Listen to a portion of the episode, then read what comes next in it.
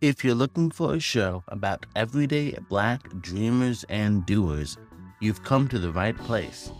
Join me on a quest to find ordinary people doing extraordinary things, reinterpreting the rules of the game in order to achieve life on their own terms. I'm your host, Moses Tillman Young, and welcome to the Black Gold Podcast.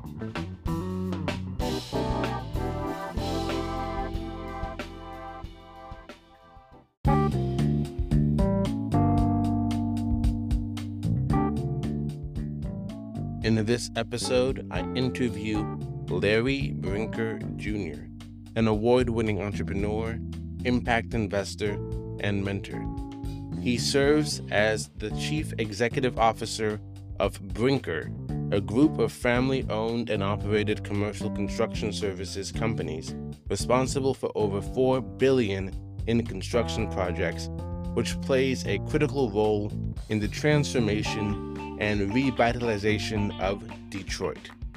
In our conversation, Larry and I discussed how his father began the company, the way Larry was groomed to succeed his father, the importance of strategizing the succession well before it is needed, and the top five things to do when handing off the empire from Generation 1 to Generation 2 as well as the five things not to do. So sit down, relax, and grab your notebook, because this show is full of little gems that you can use to turn your business into a legacy.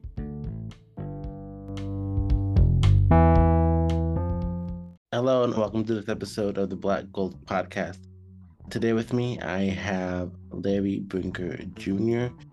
He is the the CEO of a major construction cooperative within Michigan, and he is second generation to the Brinker Company, and he is doing marvelous things within the city, Detroit, and building new buildings for the future.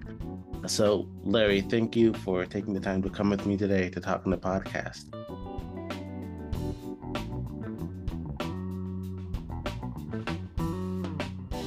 Thank you. It's a pleasure to be here. Absolutely. One of the things that I really, really enjoyed about your story was that you were a second generation in terms of you taking over for your father's company, the Brinker Group, and also being able to take it and move it even further. So, can you explain to listeners what the Brinker Group does? Sure. Yeah. So, the Brinker Group was founded in 1989 by my father it's a group of five construction companies, commercial construction companies. We specialize in construction management, general contracting, um, metal stud and drywall, glass and glazing, carpet and flooring, and electrical. So uh, we do everything from stadiums and arenas to hospitals, higher education, K through 12, corporate headquarters, etc. And you've been doing it. Your father's been doing it since 1989. When did you assume on it CEO of the of the company? Yeah, so my father founded the company in 1989, but his career started in 1979 as a carpenter, actually. And uh, as he was working for his employer, he had aspirations to have his own company one day and decided in, in 1989 to leave the company after 10 years and start his own. Myself, I have been in the role of leadership since around 2012. Time flies by, actually. But I've been with the company since around 2003. And whenever you say you've been with the company, is that in a leadership position as CEO? Absolutely not. So I started entry level. My father made sure that not only did I earn my stripes, but I earned the respect of the employees, the customers, and the market. So when I first started, I started literally the most entry level position on the professional side of our business that you could start as, and, and that was a project manager or project engineer. I'm sorry, and I went on to work in roles from project engineer to superintendent, to project manager, I did some estimating, business development. So I did not start off in leadership whatsoever. How long would you say it took for you to? I mean, of course, any time, I'm, I'm assuming that your father could have called you up to be in the in the top room. But uh, how long did it take until your father decided that you were ready for the for the position of, of leading the Brinker Group? Yeah, it actually took about I would say it took about six years or so. It's about six years before he felt that I was even ready to begin learning about leadership roles. Not where six years I, I went from being a, a project manager to CEO. That was just the start of my learning curve from the leadership perspective. And I give him so much credit because uh, when he recognized that it was time for me to learn more on how to become a leader within our company. He actually brought in a an outside interim president to come in for four years and train me. And that was the best thing that could have ever happened because I was able to work under someone else in their tutelage uh, during the course of my training, which allowed myself and my father to maintain our father son relationship, but then also even our work relationship. Oftentimes, the the transition from G1 to G2 is is extremely difficult, and it's because of frustrations that either happen from the first generation or the frustrations that are encountered from the second generation. So, by me having the interim president in place, that really allowed me to to uh, flourish and thrive and not have what I would say the typical pressures that those transitions would typically bring. Did you remember any any things that you learned specifically that you didn't know before that you wouldn't have known before taking on the role of as underneath the interim president learning from them was there something that you learned about how to lead that you could say you wouldn't have necessarily learned if you would have jumped into the role immediately? Oh, I would say uh, 99% of what I do today, I wouldn't have known, right? And a lot of it comes through just the experiences. So during the course of that time, it was around the time of the downturn, the uh, downturn of 2008, 2009. And when you think about the economy, it was at at a very very low point. So so from our projects in construction, a lot of those jobs dried up. So we had to figure out how to keep people employed, how to keep the business going. And that was probably more valuable than any MBA I could have ever gone through was literally being present during those years from 2008, 2009, 2010, even 11 of just how to weather those storms. So I look at that. I look at just even the training that I received in terms of how to mitigate risk and understand contracts. Oftentimes, our contracts are over 300 pages long, and you definitely have to go article by article, page by page to make sure that you are understanding the risk that you're signing up for. I would also say, in terms of just lessons learned through that training, was how to deal with people. I would say the hardest part of my job on a daily basis is understanding personalities, knowing how to deal with those personalities, and knowing how to motivate the different um, that are within our company or even our, our client base to make sure that at the end of the day, everyone does their part to make the project successful and ultimately our company successful. So in terms of you being a, a leader, and especially you said second generation leader, what are some of the things that you personally have looked for in terms of uh, having a, a team around you that will be able to to do the things that are necessary that you that you believe that you want them to do. What are some of the attributes that you look for in finding teams in terms of taking something from generation one to generation two? Yeah. So great, great question, Moses. What I can say to that question is uh, first and foremost, you have to be a consistent leader, but you also have to give your your team the opportunity to have some autonomy and for them to feel like they're invested in the decisions as well. And I say that because uh, historically, the business prior to me becoming CEO, it was running a way where everyone looked at my father for answers, right? And there was no accountability when you think of it that way, because it was, hey, Mr. Brinker, what do you want to do? And if he made the wrong decision, they they would say, well, sorry, that's not on me, it's on you, right?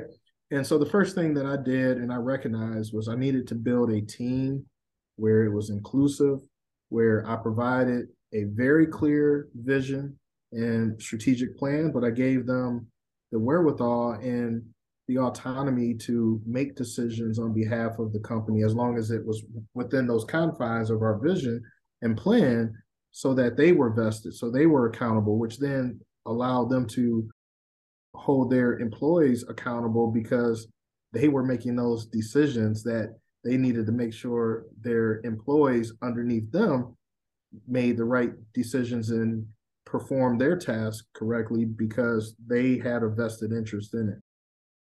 And so as I look to how do you build a team, it's always where you have to have people who share the same values. You have to have people who aren't necessarily like-minded, but are team players who are collaborators, right? Who can collaborate in a way where we don't always walk out of a room having a kumbaya saying, all right, well, here's a, a vote. We all voted the same way. Oftentimes, there's debate.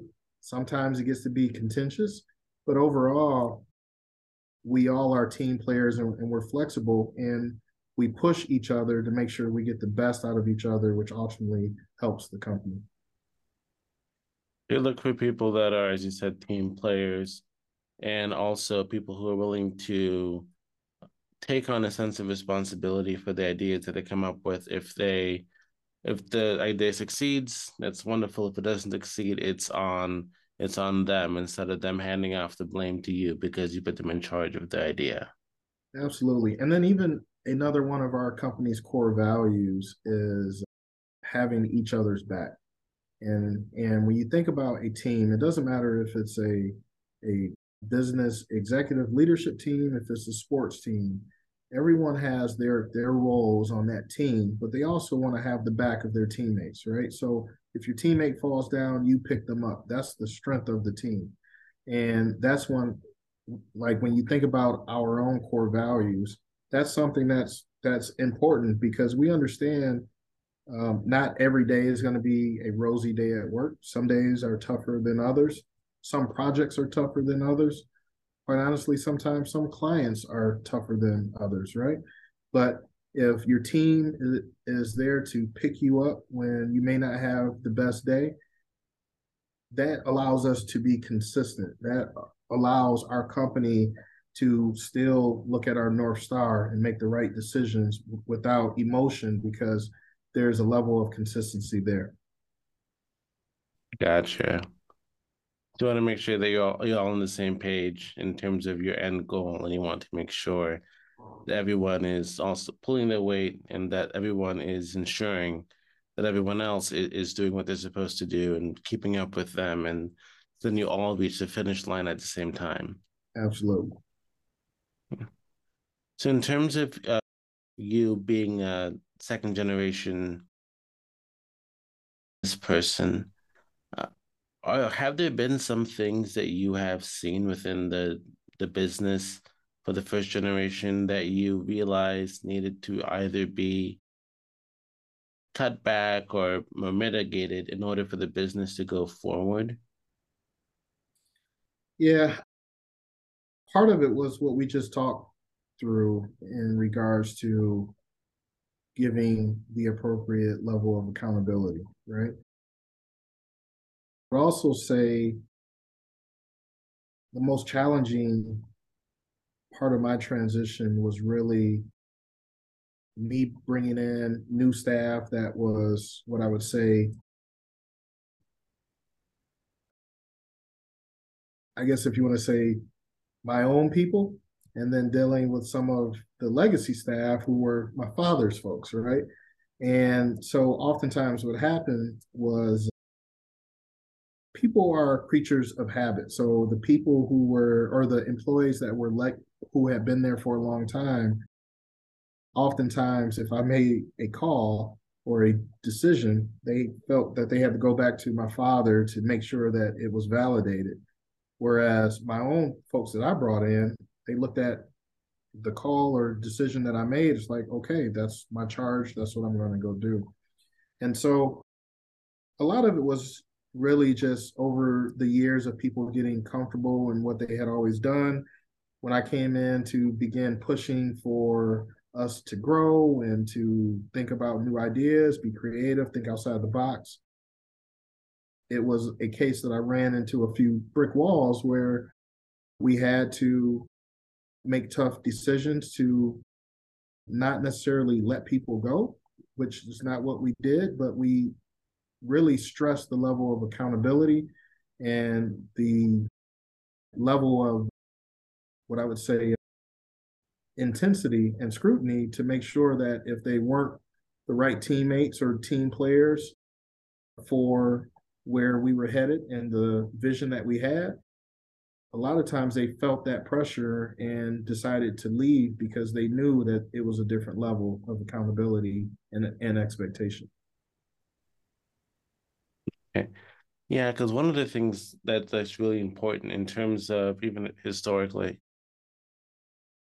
like in terms of your situation, it reminds me a bit of um Alexander the Great and and his father Philip in terms of his father like laying the groundwork for him to for his son to go ahead and, and conquer the known world at the time and it was eventually like his his core team that if he was relying upon them that they could they could literally like conquer the world.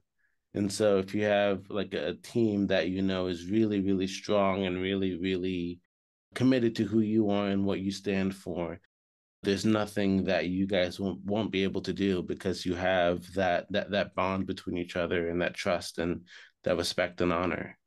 Absolutely. And even to that point moses with us having five companies historically we had always operated in a way where each company was only worried about that specific company so they only worried about their p&l their profit and loss their backlog of, of uh, business, et cetera. Whereas one of the things that I did when I came in into the role of leadership was to combine our five companies into truly one team, right? And through doing that, I recognized that we were stronger together. And we created this model called One Brinker, where if we were together, we were stronger, we were more nimble, we were more experienced, than we were as five fragmented companies. So, to your point, absolutely. Like when you can bring people together as one team, you're definitely stronger. And so, how were you able to, after your father handed off the mantle to you, how were you able to, uh, your next project, the, the project, the first project that you were CEO for, how were you able to obtain that project and how, what were some of the things that were like real learning lessons from that project that you have taken with you to this day? Yeah, well, just through the course of how I was trained, uh, I was ready for day one where I had a four, like a three to four year training schedule basically and the first year, I was really like a fly on the wall. I was a sponge. I just wanted to learn as much as I could, understand terminology, understand the dynamics of personalities, and and and just truly how people operated. by year two, I was getting my feet underneath me where I could understand better and I was grasping things. I was learning how to read contracts, how to decipher risk.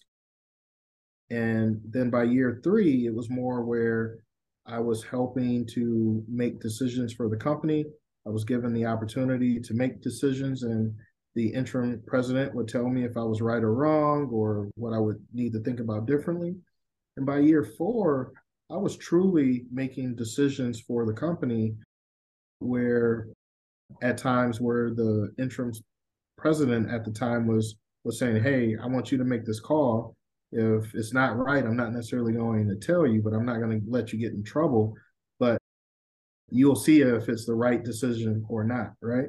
And so by the time I officially moved into the role of leadership, um, I had this level of confidence because I had already done it, right? So therefore, when you think about my first project that I got as CEO and president, it felt no different than it felt when I was in training because I was in those presentations selling to clients. I was leading those teams oftentimes.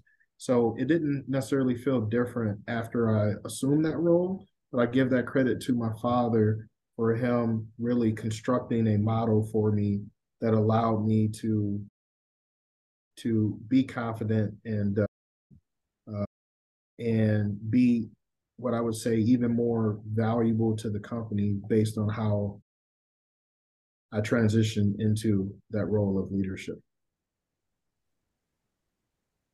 One of the things that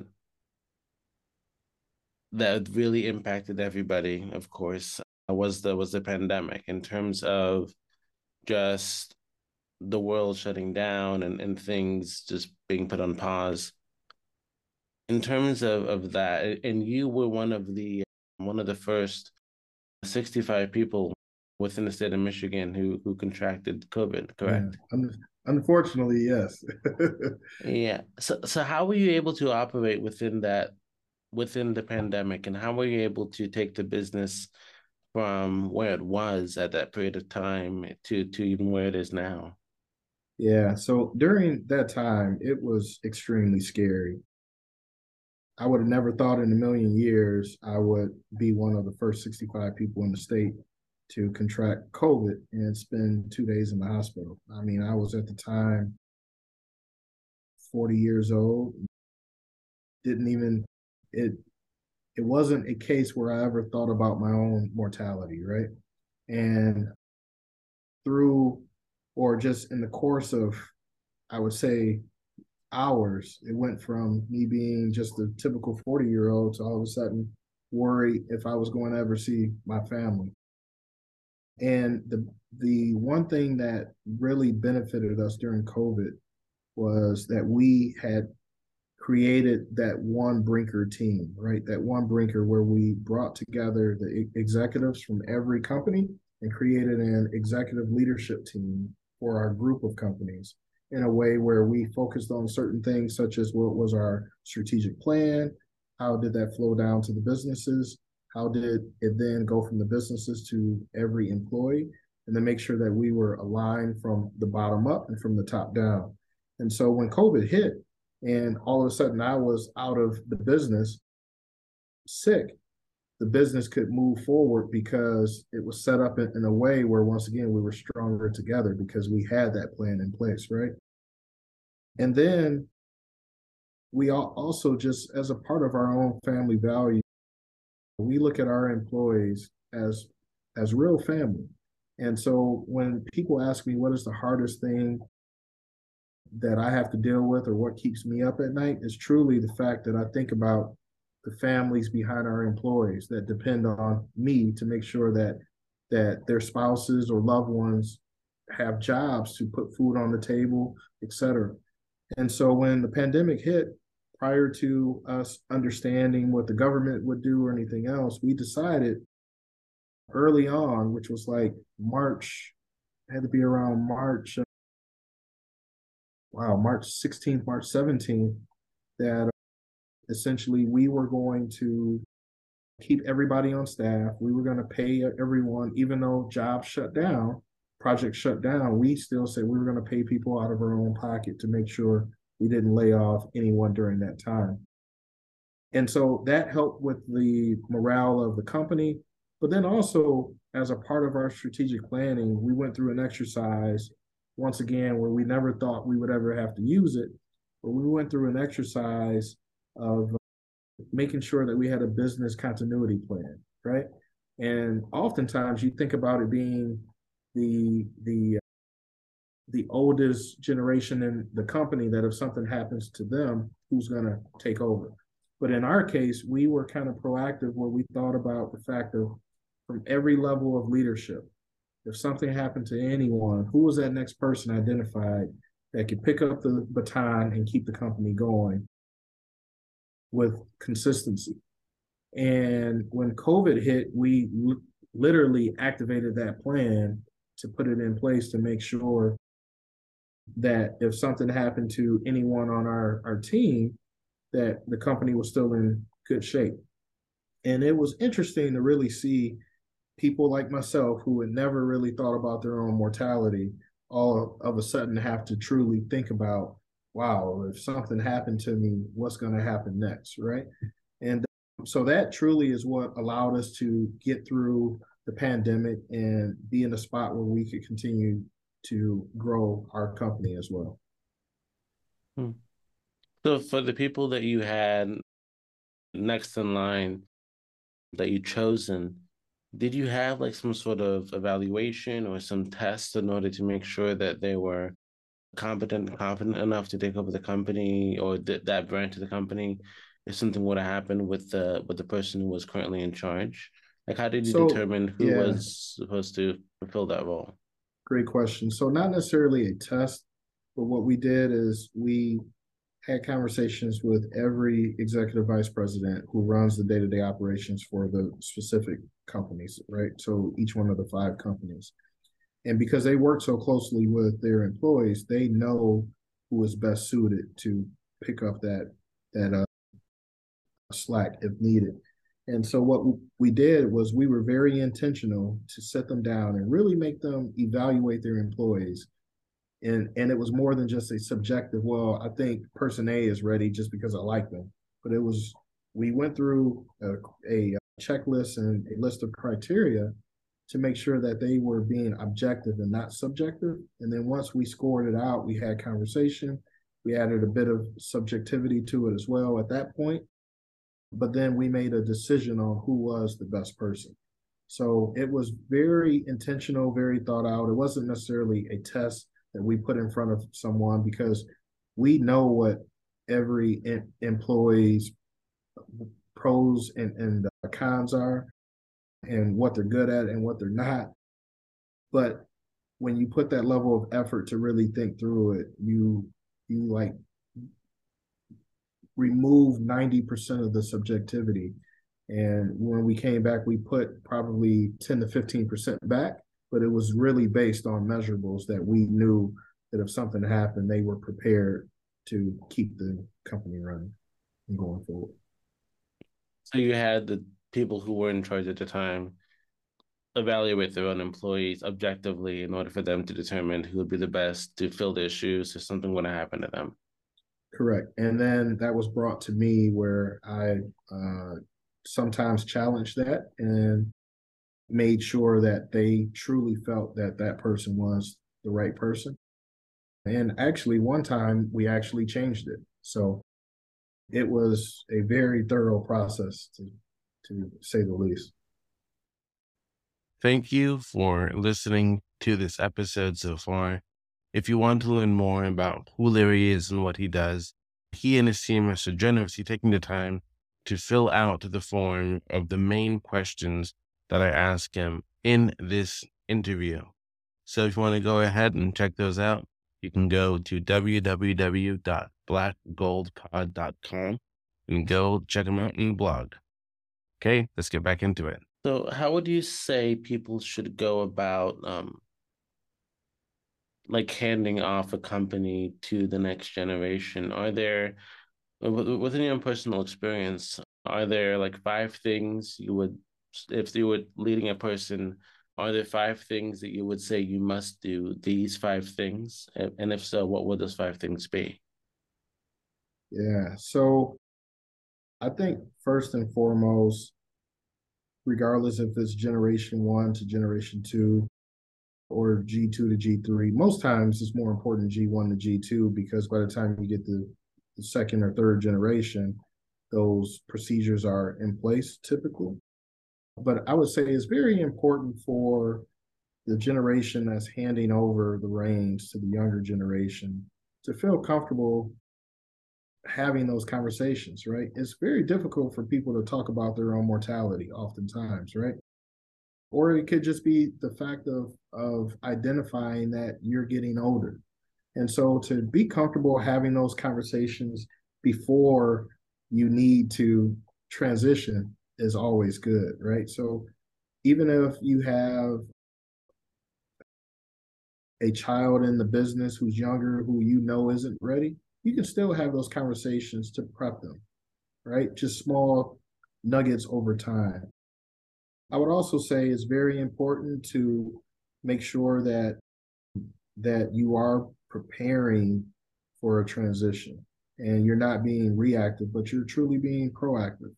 Um, part, part of that proactiveness is really thinking through your your journey, the knowledge you've acquired and, and understanding and thinking through how can you download that information right? When we think about how much we know internally just from our experiences it's super hard to write down everything you know that you want to transfer to someone else right?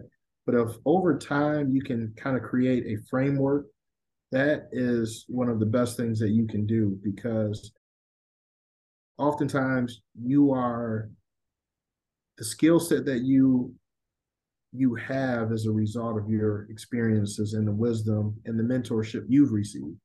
So that's important. I would also say it's really important to make sure you have the right team of advisors around you where it's easy to say, hey, I'm I have this business, I want to transfer it over. But there's so many different details that come into place or come into play when you think about transitioning a business. So you need to have the right team of advisors from the accounting and finance perspective, right team of advisors from the legal perspective. You need to have the right team of advisors as it relates to even things such as uh, strategic planning, right? So, like in our case, we actually brought in a third party consultant to help us build our strategic plan and our succession plan at the same time. And I, I, I also think it's important for the employees to know that this plan is being put in place, right? Because oftentimes, the more the employees know, the more helpful they'll be, the more understanding they'll be. But if they're left in the dark, they start to wonder, well, what's going to happen if so and so is not here anymore? Will I still have a job? Etc. So the more you can communicate and have open and effective communication is great as well. That's number four. So five may be, I would say for number five would be, uh, number five would be, if I'm just talking right now, it would be to have fun with it because it's truly a blessing to be in that position to go from one generation to the next. It's not easy. And the fact that you you even have that opportunity is an opportunity 90% of people, 99% of people will never have. So enjoy it, be grateful. And it's awesome to be in a position where you are spending time with your family, with your loved ones, and in business and making impact and helping put food on the table for employees. So just enjoy it. Like it's a process that goes by faster than you think. And you look back and you're like, wow, I wish I would have done X, Y, and Z. It's no different than when you think about parenting, when you have a child. Those 18 years before they go off to school, uh, when you're going through it, it seems like sometimes 25 years. But when they leave off for school, you look back, you're like, man, like I wish I would have done X, Y, and Z to be more present at times to, to enjoy certain things. And so it's no different when you're transitioning a business from one generation to the next. So you want to make sure that you you discuss the, either the the departure of, of the of the senior member or, or possibly their death. You want to be make sure that you're proactive in choosing a successor. Want to have a strong team behind yourself, especially regarding monetary things, like you said, I just said like accounting and legal and executive Tax processes. Mm-hmm. Yeah. Make sure to tell your employees and that, that they know that they're going to be secure after the transition. And also, you just want to have fun with the process and, and learn as you go. Exactly. Right. And so, contrary to that, what would be the five things you'd say someone should absolutely under no circumstances do? Number one is nepotism. Is don't just hand something over to your child because they're your child, right? I always say that that excuse me, you have to have opportunity, but you have to be prepared for that opportunity and when you get that opportunity, you have to work hard, right? So some people have the opportunity and uh, aren't necessarily ready for the opportunity or just aren't the right or what or, or just may not be the right person for the opportunity. So as a parent, I would say just don't hand it over just because. I would say also don't rush the process. And oftentimes that goes back to whether or not you're being proactive or reactive, right? When you're reactive, you're forced into a situation where you have to rush.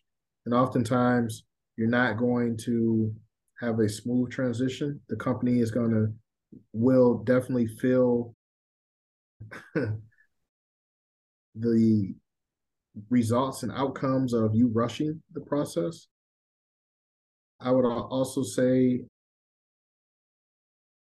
from if I'm thinking from one generation passing to another, have trust in your mentorship. Have right have have trust in it in a way where don't be a person that is micromanaging and looking over that person's shoulder 24 hours a day be, because if you're doing that you're going to ruin the confidence of that next generation or you're going to lack trust yourself and not give them the opportunity to learn through experiences. I would also say things not to do would be not to just look at uh, your departure as the most important thing. I've unfortunately seen some transitions where the father and founder but basically would say, hey, at this point, I'm taking all of the money out the company and it's up to them to figure it out. If I did it, they can do it. And that's not necessarily building legacy. That's not building on the hard work, blood, sweat, and tears that that generation put into it. But what it's doing is putting the next generation at a severe disadvantage, with which oftentimes leads to the destruction of that company.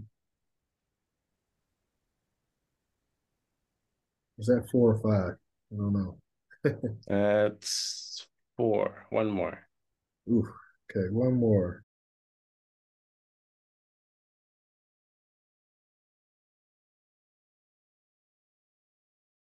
I would say uh, one more thing of, of what not to do.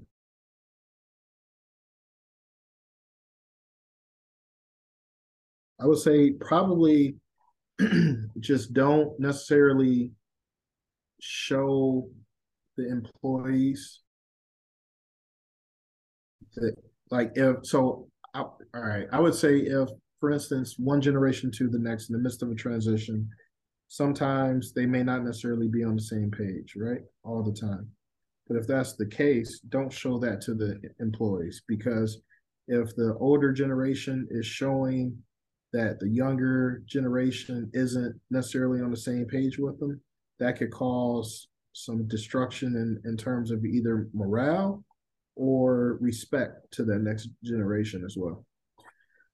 Okay. I mean, that makes a lot of sense. And and I guess that goes back to your making sure that you you outsource your mentorship, like what your father did with you. That makes a lot more more sense because as you said, it was it allowed you and your father to have a father son relationship with talking business on the side compared to every day having like you just learning the business and you making mistakes and some fumbles and then that having being a like a point of contention that your father has against you sort of thing. Yes but i also recognize that everyone can't do that right so i was very fortunate to have that process but every company can't necessarily carry out that same process so to a point other processes will look different. But I think when you think about those fundamentals that I just walked through, regardless if you have a third party person in the middle of the generations or the generations are dealing with each other directly, you can still apply and utilize those those principles. Are you intending to pass on the Brinker Group to your children? You, you know, I'm going to use the answer that my father used with me when people would ask him. And he lived it too, which was awesome. He said that he would love for me to be in the business, but it would be my decision. And if I decided to do something else, he would love and support me and he did that. So after college, after I graduated, I actually had a degree in civil and environmental engineering with a concentration in construction management. But I went off and decided wanted to be in music for two years, and it probably ate him up inside. But he supported me, right? And and then it was at it, it was on my own terms that I decided that I was ready to come work for the company. And oftentimes you see that in in transitions from the first generation to second or people that grow up in like family businesses oftentimes it's all they know so they have this curiosity that they want to see something else and experience something else and then come back to the business so i would say i would love to carry on that legacy but it would be completely up to my kids and what their passions are because I'm a, a firm believer that you have to be passionate in what you do. And uh, if you do that, the success and the money will come. But if you do something purely for the money, you're not going to be as passionate, which means you're not going to work as hard and you're not going to be as successful. Yeah, and the thing about that too is that it lacks authenticity, and that even shows in your work. And so, if you're Absolutely. not really authentic speaking from the heart or like even doing something because you absolutely love to do the thing, you're obsessed about the thing, then it just doesn't translate into actual like fervor and it doesn't really allow people to feel that and they're not then they're not going to be attracted to what you're doing because it's just like work to you compared to it being like a process that you can learn and an obsession basically you're not obsessed Absolutely. about it but you're just going through the motions essentially mm-hmm. i agree yeah. And so just in terms of you starting out as the as the president of the company or rather the the CEO, what were some instances where you encountered failure mean, and, and and you had the the idea. Have you ever had the idea that you messed something up, you, you botched something? Has that ever occurred to you? And if so, how were you able to, to overcome that? yeah so no, that's that that's never like I've never had that thought. I think more than anything, being raised in, a, an entrepreneurial family, failure is not doom, but failure failure sometimes are or is a lesson learned, right? I have confidence in myself. I know what I'm good at. I know where I need to bring in a good team to help me. I know that not every decision is going to be always the right decision, but it's always going to be a learning lesson, right? And so, in those times where I may not have made the right decision, yeah, it sucks, doesn't feel good, but you also, in your mind as an entrepreneur, you say, okay, I'm not going to do that again, right? But it doesn't prohibit you or stop you from getting back up and getting back into the race. And I think that's really the difference in the DNA of entrepreneurs is you fall more than than you win at times. But when you do win, you win big and you enjoy it. And so that that failure is something that that I'm not afraid of, but I do try to mitigate my risk as best as possible. But if it happens, you get up and you try again. They want to mitigate the risk as much as possible and make sure that whenever you do quote unquote fail, you don't fail, but you just you're learning and it's a process and you need to understand and embrace it and never lose trust in yourself and trust that you're going to overcome that hurdle and get over it. Absolutely. Well, Larry, thank you so much for talking with me today.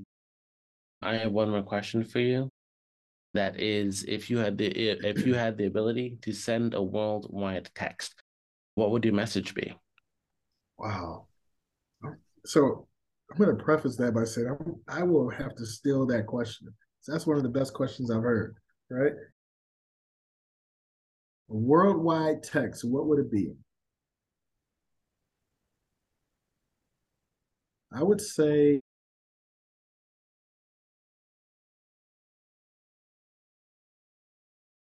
I would say something to the effect of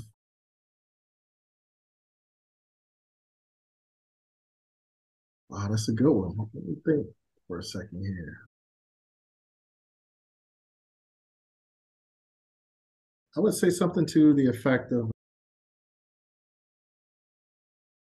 because I'm a big people person and a a person who has a lot of passion around bringing people together. I would say something to the effect of uh, the better we the better we understand each other, the the more empathetic we can be towards each other, which ultimately allows us to have more unity and togetherness with each other. Why why would that be your message? Because what I've learned, and this has been through the course of my career, course of my life as being an African American, that oftentimes people are misunderstood or people come into situations with preconceived notions of a person or unconscious biases. But as much as we can understand one another, we'll understand that there are so many more commonalities than there are differences in each other. That at the end of the day, we're all the same. And if we can understand that, we can unite easier because those differences are outweighed by the commonalities, which which allows each person to see the next person similar to themselves. And if we can do that, the world would be definitely a better place. So as much as I can do every day, I try to make sure that I'm uniting as best as possible, leading by example. Well, thank you, Larry, for this incredible conversation. Where can the listeners go to learn more about Brinker Group and what you're doing? Yeah, so thank you for the opportunity to be here today. And, Absolutely. Uh, it's been a great conversation, and listeners can visit our website at www.brinkergroup.com. Once again, brinkergroup.com, B R I N K E R G R O U P.com. And they can also find me on LinkedIn as well. And uh, I also have a website that will be launching, I believe, in the next week or two, which uh, the website is larrybrinkerjr.com. Beautiful. Again, thank you so much for this conversation, Larry. It's been a pleasure. Thank you, Moses. It's been a pleasure. Thank you. Thank you for listening to this episode of Black Gold Podcast Stories of Black Dreamers and Doers. please go ahead and subscribe and review the show on iTunes, Spotify, or wherever you're listening to the podcast right now so that it can reach more people. If you want to get in touch with me personally, go ahead and send me an email at blackgoldpod at gmail.com. If you want to talk about the show, or if you want to talk about how to create your own podcast, where you can find people and talk with them about the topic of your interest. If you want to go further into doing that, make sure to go to www.blackgoldpod.com and go ahead and scroll all the way down to the bottom and get yourself a copy of the Side Gig Podcast Guide. It's a guide that I put together for you to start a quality podcast on a low budget. So go ahead and do those things, and I'll catch you in the next episode. Thanks for listening.